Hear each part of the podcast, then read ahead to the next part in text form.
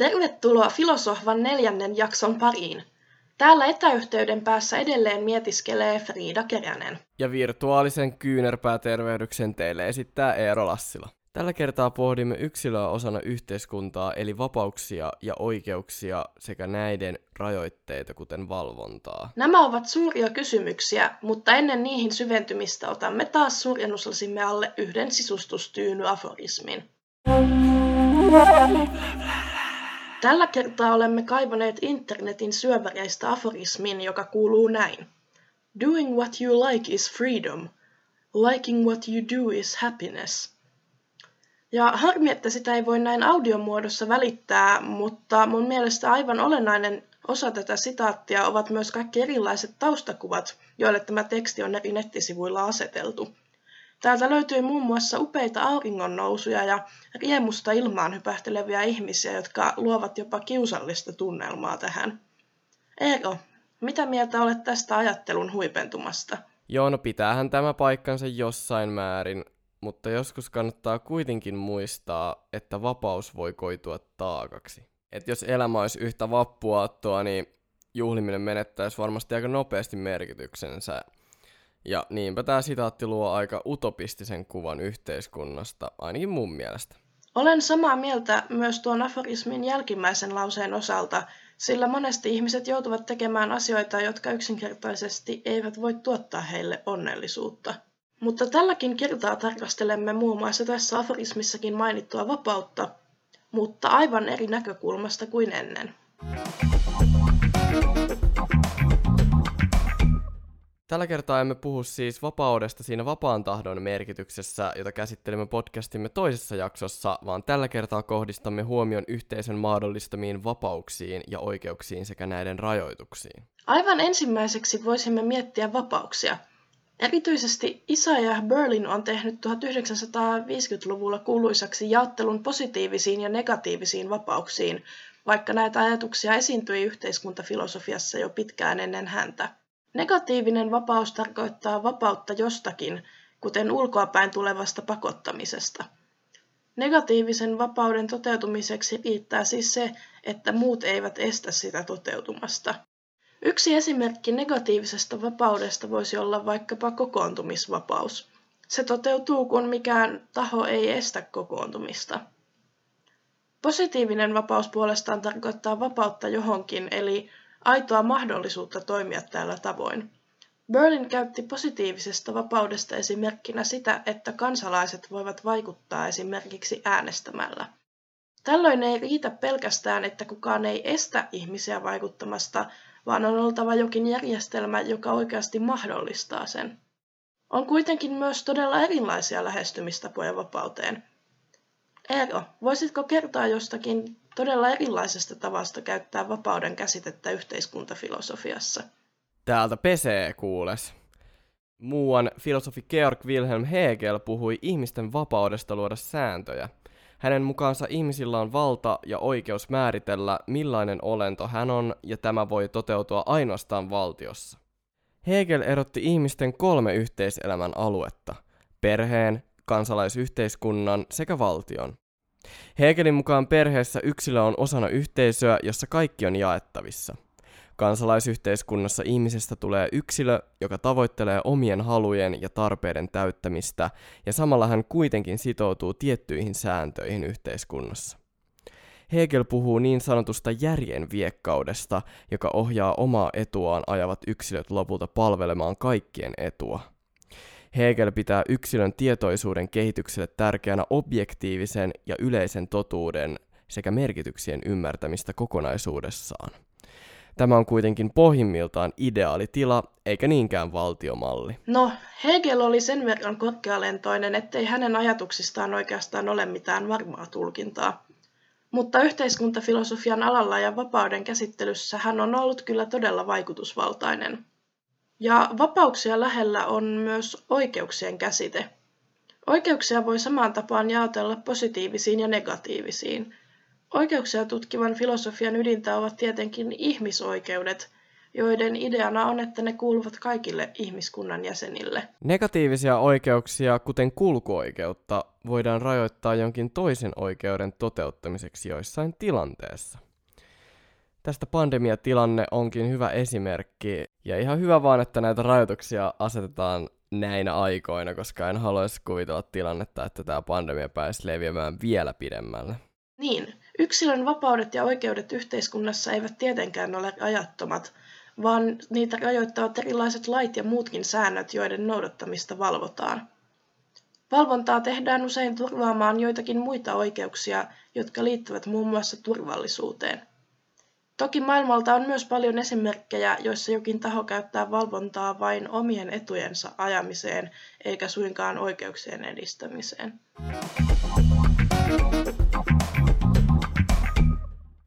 Kirjailija George Orwell varoittaa teoksessaan vuonna 1984 valvovasta isoveljestä.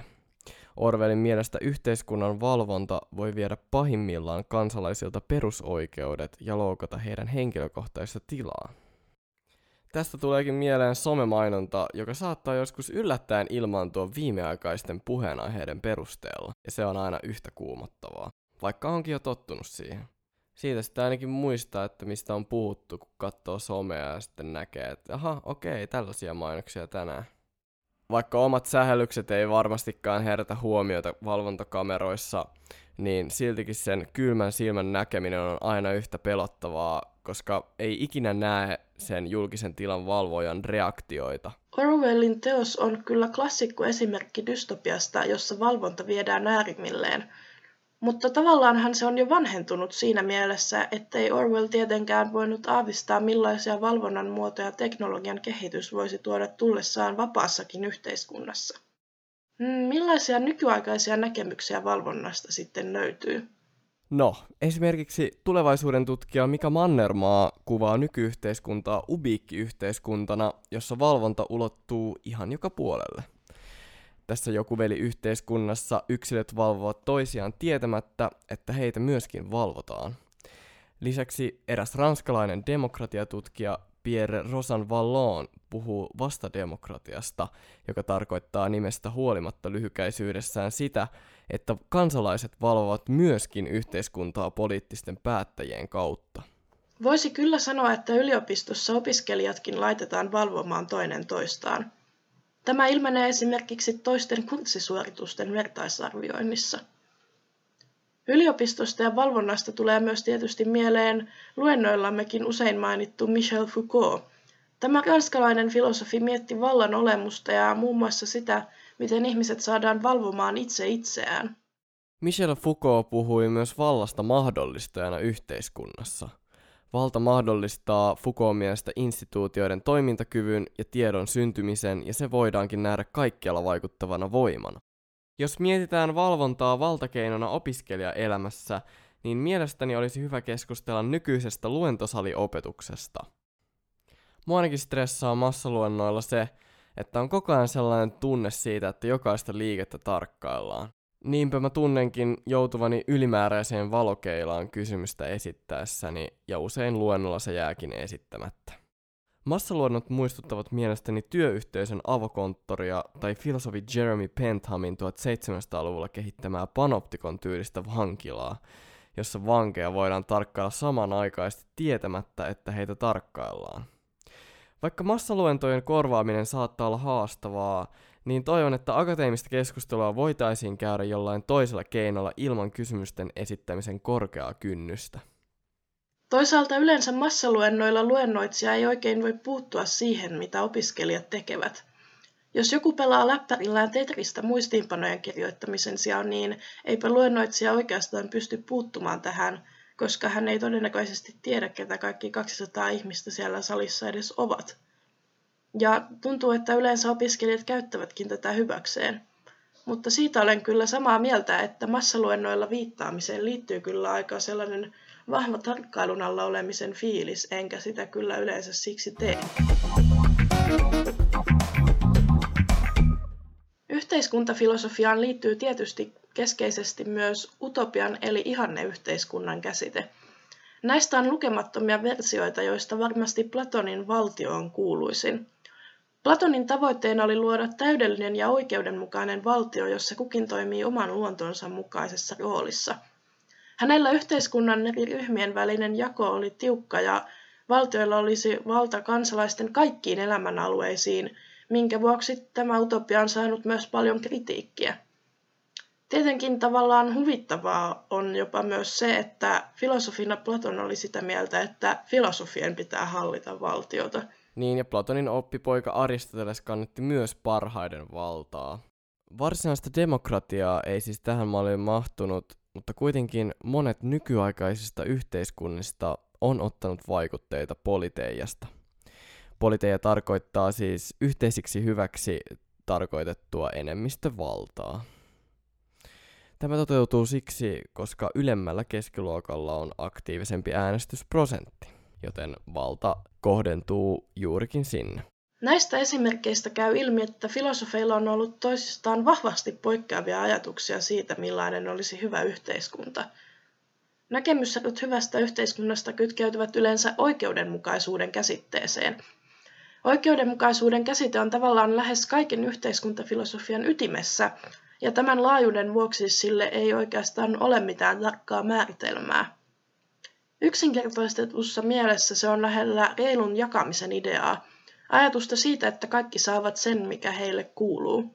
Niin, oikeudenmukaisuus nähdään seikkana, josta yhteiskunnan täytyy huolehtia tavalla tai toisella, ja se velvoittaa kansalaisia toimimaan tietyllä tavalla. Voisimmekin miettiä, millaisia oikeudenmukaisuuden kysymyksiä opiskeluun sitten liittyy.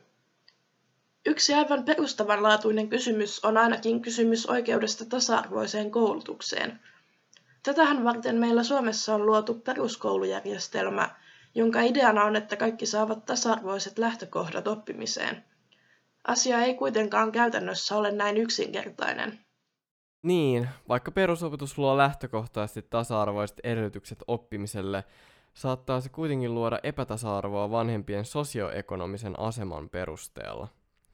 Tämä kärjistyy erityisesti ulkomailla vanhempien varallisuuden määrittäessä hyvinkin paljon, mihin kouluun lapsi lähtee opiskelemaan. Ja ainakin Jenkeissä tällä on hyvin suuri merkitys myöskin työmarkkinoilla.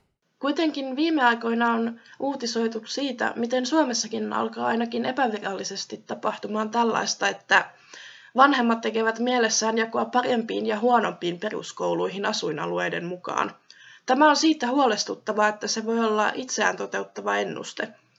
Toisaalta peruskoulun ideaali luoda kaikille samat lähtökohdat ei ole missään vaiheessa muutenkaan toiminut täydellisesti, vaan esimerkiksi suuret ongelmat lapsen kotona voivat heijastua myös koulussa pärjäämiseen.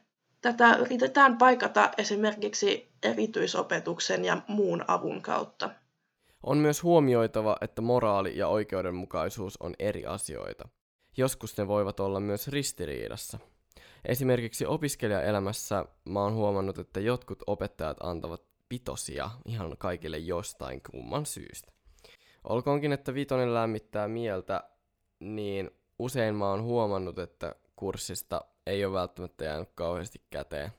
Niin, tuossa tapauksessa opiskelijan päästäminen läpi kurssista ei ehkä ollut oikeudenmukaista, mutta opettaja näki sen moraalisesti oikeaksi, jotta opiskelija pääsisi eteenpäin opinnoissaan eikä jäisi jumiin yhden kurssin takia. Hmm, voisimme vielä näiden käytännön esimerkkien jälkeen ottaa jonkin teorian oikeudenmukaisuudesta vai mitä?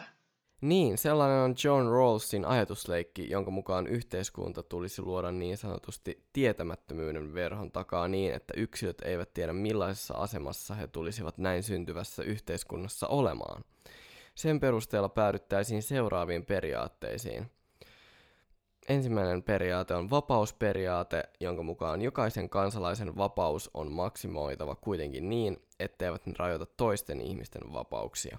Toinen periaate on nimeltään eroperiaate, jossa sosiaaliset ja taloudelliset erot yhteiskunnassa liittyvät virkoihin ja asemiin, joita kaikilla on mahdollista tavoitella, mutta yllättäen nämä erot satavat huono-osaisten laariin esimerkiksi verotuksen kautta. Rawls siis käsitti oikeudenmukaisuuden reiluutena. Jos et tässä mielikuvituksellisessa yhteiskunnan luomisen tilassa tiedä esimerkiksi, mitä sukupuolta tulet sitten olemaan, niin kannattaa varmaan luoda yhteiskunta, jossa minkään sukupuolen asema ei ole toista huonompi. Tietenkin tällainen ei ole oikeasti mahdollista, koska emme voi tietenkään ajatella tai tietää mitään ennen kuin meitä on olemassa.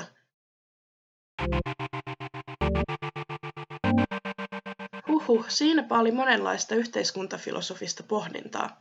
Tuttuun tapaan otamme mukaan myös yhden kuulijan mielipiteen. Tällä kertaa meitä kiinnostaisi kuulla yleisön mielipiteitä erityisesti koulutuksen merkityksestä yksilölle ja yhteiskunnalle. Joten eiköhän päästä tämänkertainen soittaja ääneen. John Dewey tässä terve. Koulutus ei ole valmistautumista elämää varten. Koulutus on elämä itsessään. Opiskelun iloa. Moi moi! Niin, filosofi Kari Jalhan mukaan Dewey painotti tasapainoa yksilön rikastamisen ja yhteisön kehittämisen välillä. Tämä on kyllä mielestäni tavoittelemisen arvoista. Oppiminen ja elämä kulkevat toki käsi kädessä, mutta toisaalta Deweyn arvostama kasvokkaisuus ei toteudu nykyisessä oppimisjärjestelmässä tai nykyyhteiskunnassa, ja vielä vähemmän näinä poikkeusaikoina. Niinpä siinä olisi vielä parantamisen varaa, jotta tämä sitaatti täyttäisi kriteerinsä. Tällä viikolla emme vieläkään päässeet sohville, joten arvioimme nyt istuimen, joka on oleva etätyöpisteemme pehmusten vielä yli kuukauden päivät. Millainen tuoli sulla on siellä, Friida?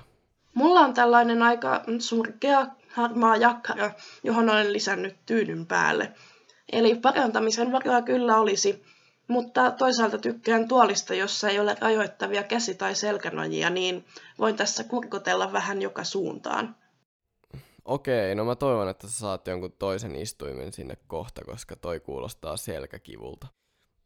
Mut siis eipä mullakaan sen parempi tilanne ole täällä, että mulla on tällainen Ikeasta ostettu, monta vuotta hyvin palvellut, mustavalkoinen, nitisevä ja natiseva nojatuoli, joka ei millään meinaa liikkua mihinkään suuntaan. No, onneksi filosofointi onnistuu myös tuolilla istuen. Sohvat ovat kuitenkin aina ajatuksissamme. Vitsi kun vois vaan tehdä retken jonkun divanisohvan saarekkeelle ja tulla takas ulkomaailmaan sit kun tää kaikki on ohi. Mietteitä tästä jaksosta voit edelleen lähettää meidän Instagramiin at filosohva. Joo, pitää muistaa kuitenkin, että tämä aihe on tosi laaja, josta käsittelimme nyt vain pienen osan. Voidaan kuitenkin tarvittaessa jatkaa keskustelua somen puolella. Se on moro. Moi moi!